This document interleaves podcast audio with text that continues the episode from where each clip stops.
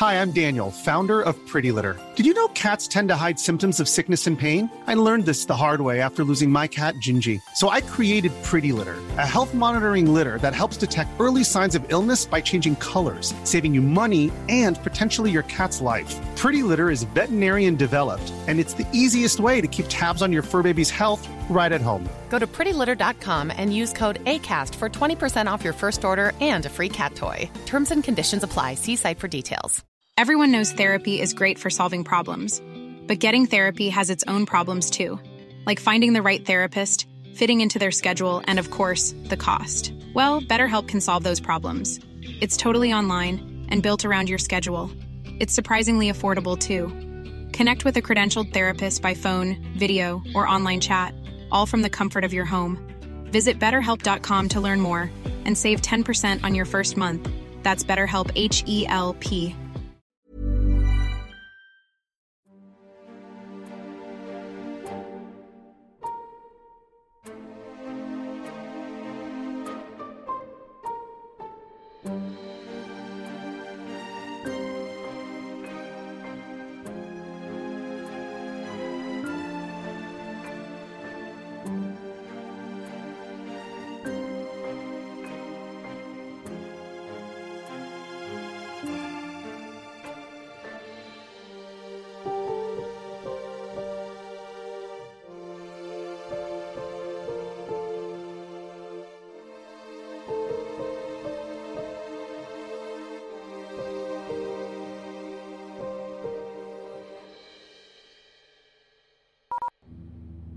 The office had a barbecue yesterday evening. I think it's part of a concerted effort to make our work seem normal. Pretending we're just another bunch of white collar drones is supposed to be a counterpoint to the fact we deal with so many impossible, mind bending concepts every day. It's easy to be cynical about it, but at least someone's putting thought into keeping us sane. Depending on which state they're from, Americans care a lot about barbecues. I'm used to a tin tray of charcoal and some underdone chicken legs. Over here, it's a mountain of pulled pork, slabs of ribs, marinades and dry rubs, and enormous mountains of meat. I rather got into it. Rico from Logistics insisted that Santa Maria is the only way to cook meat, and heaped pinto beans onto my plate. I was tempted to down one of the bottles of Corona beer he'd brought, but I've sworn off the stuff since college and managed to resist. I'm still at a remove from the rest of the people here. And maybe they all feel that way. It's difficult to feel a real connection with someone when you've seen the things we have. What do work buddies and bowling trips mean when we know so acutely the world could end at any moment for a reason no one ever anticipated? Or perhaps they're all best friends and whisper amongst themselves about the weird Brit who analyzes the mission data.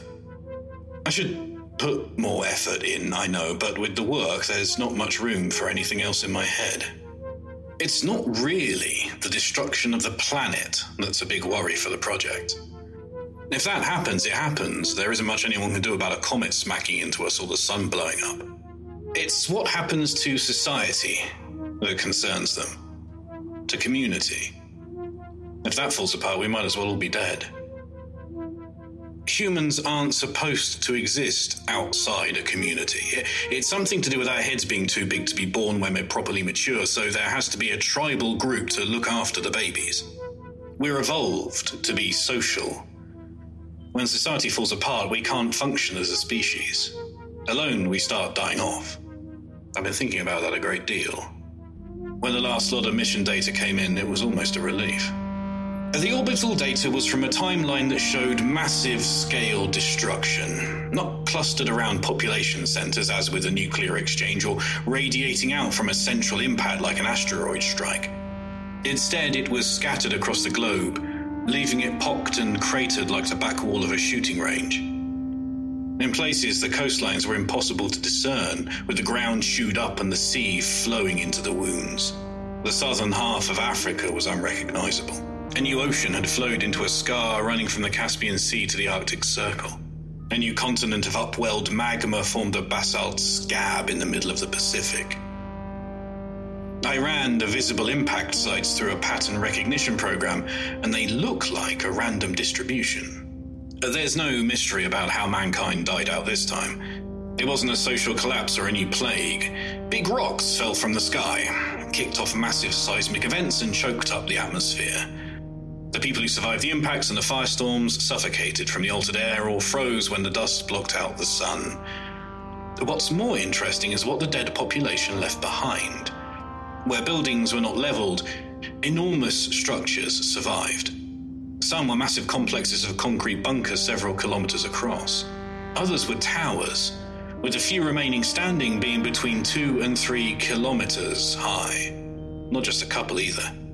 The surface of the planet had been covered with them. Fallen towers were easily visible to the orbital probes in numbers that suggested there had been hundreds of them before the catastrophe. Sometimes, history takes a very different turn, creating a present totally alien to our own, which just so happens to be wiped out by collision with an astronomical object. It was entirely possible this timeline represented such a fate. However, the combination of such widespread anomalous structures and the unusual pattern of destruction was enough to merit a visit from the extant team to find out what had happened. The team had to bring extra protective gear with them given the atmosphere wasn't likely to be breathable.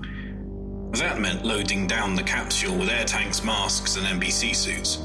They were limited to sidearms only, which never fails to get some grumbles. Their target location was in what used to be the Guizhou province of China, near the city of Guiyang. That was the location of one of the few standing tower structures, with a bunker a few miles away. While it had avoided the worst of the destruction, multiple minor impacts had ruined parts of the city and hit the surrounding mountains and forests, so any anomalies with the impact sites could be studied as well. The landing was a rough one. The capsule was badly off course and landed in a ravine opened up by the seismic activity after a nearby impact. It fell about 150 meters and was more than half a kilometer away from the target location. Warrant Officer Poulter suffered what would prove to be a broken wrist after debriefing, and the rest suffered minor injuries. The sky was burned orange. The land was dark as if in twilight, though the sun showed overhead as a vivid yellow disk. The vegetation was dead, starved of light and air. Even as they clambered out of the ravine, the team could see the tower, a stark, pale grey shard reaching up high overhead.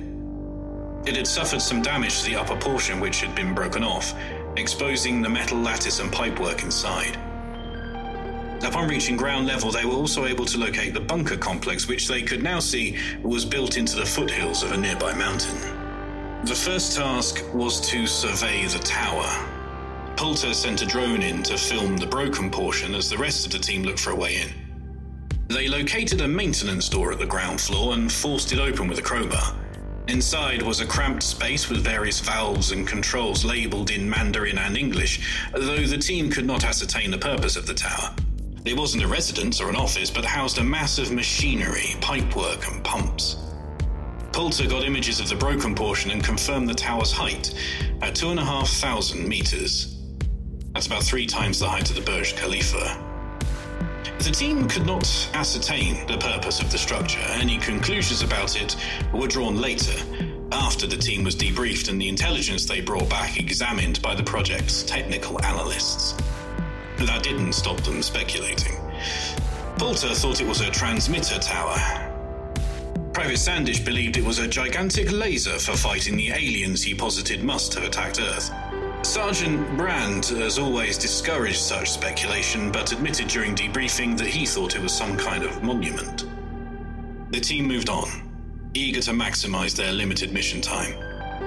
On the hike towards the bunker complex, they passed more impact craters and the remains of a town completely destroyed. Poulter took samples from one of the craters and noted the high technology of the ruined town, which had charging ports on the street for electric cars and large domed structures with suggestions of extensive climate control systems. Upon reaching the bunker complex, the team confirmed its immense size and the fact it seemed to continue far into the mountainside. Minor impacts had damaged some of the complex, and a ruined wall afforded the team entrance. The dark interior was a warren of maintenance tunnels and access to enormous rooms of uncertain purpose, though from the English labelling it was apparent this was a form of power plant. Some chambers held gigantic tanks of coolant, and others were turbine halls. After about an hour of exploration, approaching the maximum they could spend before returning to the capsule, the team reached a ring shaped structure in a cavern within the mountainside. It was 20 meters across and 40 high, suspended by cables in the cavern with pipes and vents around it, suggesting the cavern could be filled with gas. The team observed this through windows of thickened glass in a control center, though none of the computers in the center were functional. The warrant officer Poulter took a particular interest in what they saw. I know what I saw. I'm not an expert, but I've seen the plans. No one's ever built one, not a full size one, but that's what I saw in that mountain. It was a fusion reactor. The ring was a torus where the plasma was formed. I saw the coils for the electromagnetic fields. They, they must have used it to contain it. I guess the cavern would be filled with gas to insulate it and keep it stable. I got photographs through the windows, but there wasn't a way in to send a drone to find more angles. If we had, I don't know, a week in there, we could get enough data to recreate it. Work out how to solve all the problems, at least. We could build a frickin' fusion generator, the holy grail, clean energy, no fossil fuels, no wars for oil. Sure, I wanted to stay, but the Sarge said the mission time was running out and we only had so much air. I would have cut it a lot finer than we did. I guess that's why he's the Sarge. He kept to the mission parameters and wasn't going to let a punk like me step outside the lines. I can't believe I saw it though. Working fusion power. It's like like a religious person seeing the tomb of Christ. Actual proof it was real. The Sarge got us out of there. Quintero had dropped light sticks so we could find our way out. By that time, it was dark outside, too. The moonlight was orange. Must have been the way the dust in the air filtered the light. It had been heavy going reaching the entrance, so we checked around the mountain slope for an easier way down, and I rounded a shoulder of the mountain to see the city, Guiyang. It looked like it had been bombed to crap. Half of it looked like one of those wartime photos of Dresden or Hiroshima, but the parts that were standing, they were science fiction. Domes everywhere, towers connected by skywalks, monorails running between everything, parks and fountains. What wasn't destroyed was amazing. The fusion plant explains it. They had enough power to do whatever they wanted. Electric cars and trains, huge construction projects, those climate controlled domes. Even though it had been totally wrecked, I could see how they lived.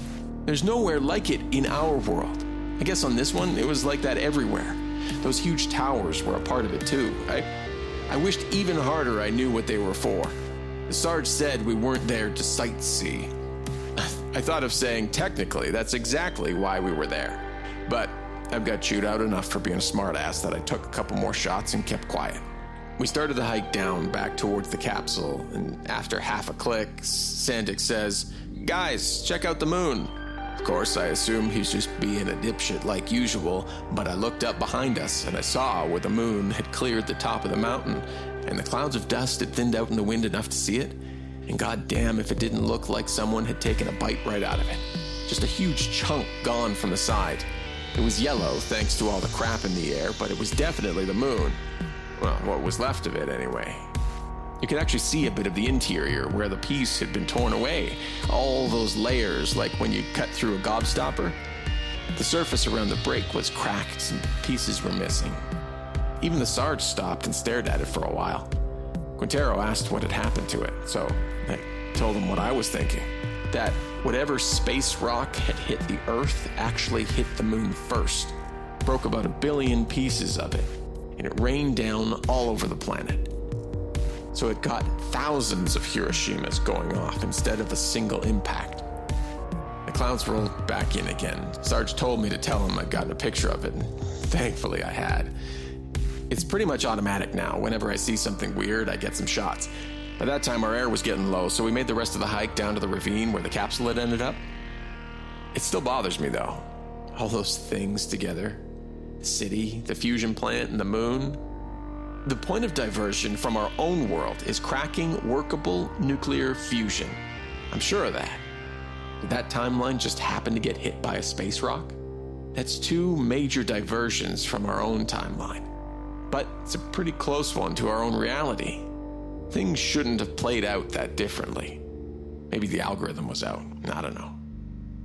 I just worry there's a connection we didn't see.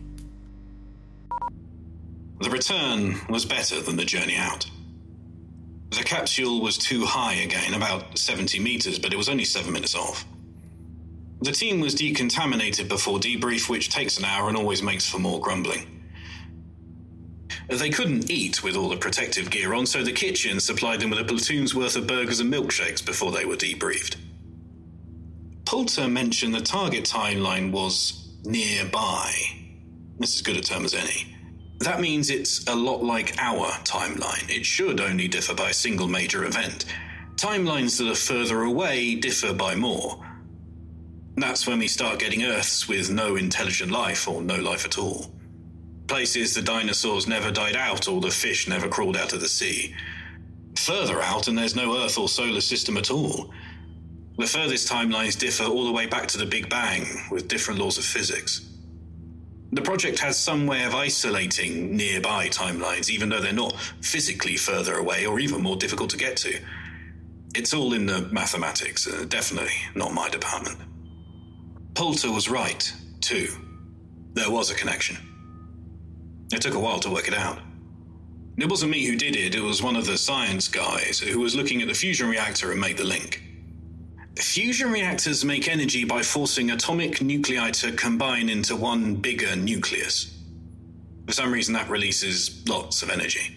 Again, the, the science is beyond me. I mean, it's literally nuclear physics. Anyway, they need fuel, just like the fission reactors we use in this world. One potential fuel is helium 3, an isotope of helium that has two protons instead of one. Helium 3 doesn't occur in large quantities on Earth, and what we have is locked up in the mantle, too far down for mining. If we wanted anything like the quantity needed for fusion power, we'd have to go somewhere else.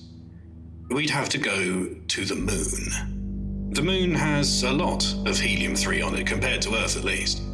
Even then, huge amounts of lunar material would have to be processed to get the amount we'd need. There's some on the surface, but if that wasn't enough, we'd have to start digging deeper. We don't know everything about the interior of the moon. There's no certainty what we'd find if we really started digging. And the sheer amount of materials needed to sift out the helium 3 means we'd have to dig massive open cast mines. It's a fun engineering problem in a sense. They'd all have to be automated, I expect, with a couple of missions or maybe a small colony to maintain them. There are probably governments right now who have plans to go up there and build it if we ever got a workable helium 3 reactor. That world was addicted to consequence free power. Poulter had been right about that. The tower they surveyed was examined by the tech guys, and they said it was a form of climate control. It created a dome shaped layer of air with a different density to the rest of the atmosphere, and let them contain and control weather systems inside it. They could tweak the climate to be as balmy and people friendly as possible. No more droughts or floods, no storms. Perfect for agriculture or just living your life in those fully powered cities. All that took so much electricity, even the fusion reactors were hard pressed to satisfy it. And the mines on the moon had to dig more and more. What if they dug somewhere they shouldn't? Or too deep? Or just came across some flaw in the moon structure nobody suspected was there, and the moon just broke, split along a fracture, or triggered a quake strong enough to start throwing off chunks of the moon into space. A chain reaction big enough to result in the shattered moon the team saw in the sky over the devastated Earth. There's only one place all that moon rock would go. Earth's gravity would drag it all right towards us and hurl it down like thousands of meteors. The ground broke, the towers fell, the reactors shut down, the air choked up, the temperature fell, and everyone died. What is the project's operations division is getting ready to send a lot of men and equipment somewhere. Ops is the part of the project that makes things happen. They They go to timelines and grab things, change things. Even here in the office, we're pretty sure they can go back in time. I wouldn't be surprised if they were going to the timeline the extant team just returned from to grab everything they can from that fusion reactor. Or maybe go back to before the rocks fell and get a good look at one in action. The project's perfect world needs power, and a fusion reactor would fulfill that requirement very neatly. I just hope they remember the moon over Guiyang. Broken because even a miracle fuel has to come from somewhere. It turns out, I suppose, that even rocks falling from the sky isn't always just an act of random chance. Sometimes it's a failing in society that brings them down. Not a collapse or a war this time, but an addiction. I admit, I like the idea of a life under constant balmy sunshine where the necessities of life are almost free. Understand completely how the world became addicted to it. The extant team has a talent for finding worlds where it was old fashioned human failings that ended us all, and they just found yet another way for us to do it. I console myself by thinking however we destroy ourselves, I know better. I would never make those mistakes. But I can't kid myself this time. If I had lived in that world, I would have been as guilty as anyone of bringing down the sky.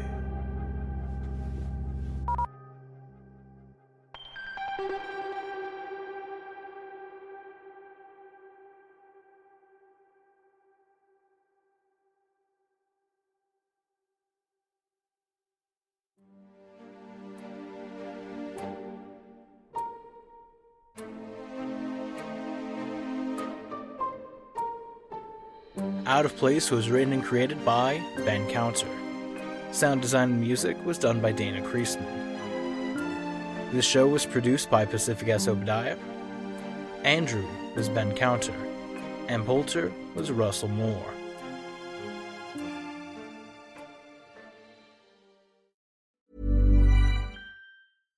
Hi, I'm Daniel, founder of Pretty Litter. Cats and cat owners deserve better than any old fashioned litter. That's why I teamed up with scientists and veterinarians to create Pretty Litter. Its innovative crystal formula has superior odor control and weighs up to 80% less than clay litter. Pretty Litter even monitors health by changing colors to help detect early signs of potential illness. It's the world's smartest kitty litter. Go to prettylitter.com and use code ACAST for 20% off your first order and a free cat toy. Terms and conditions apply. See site for details.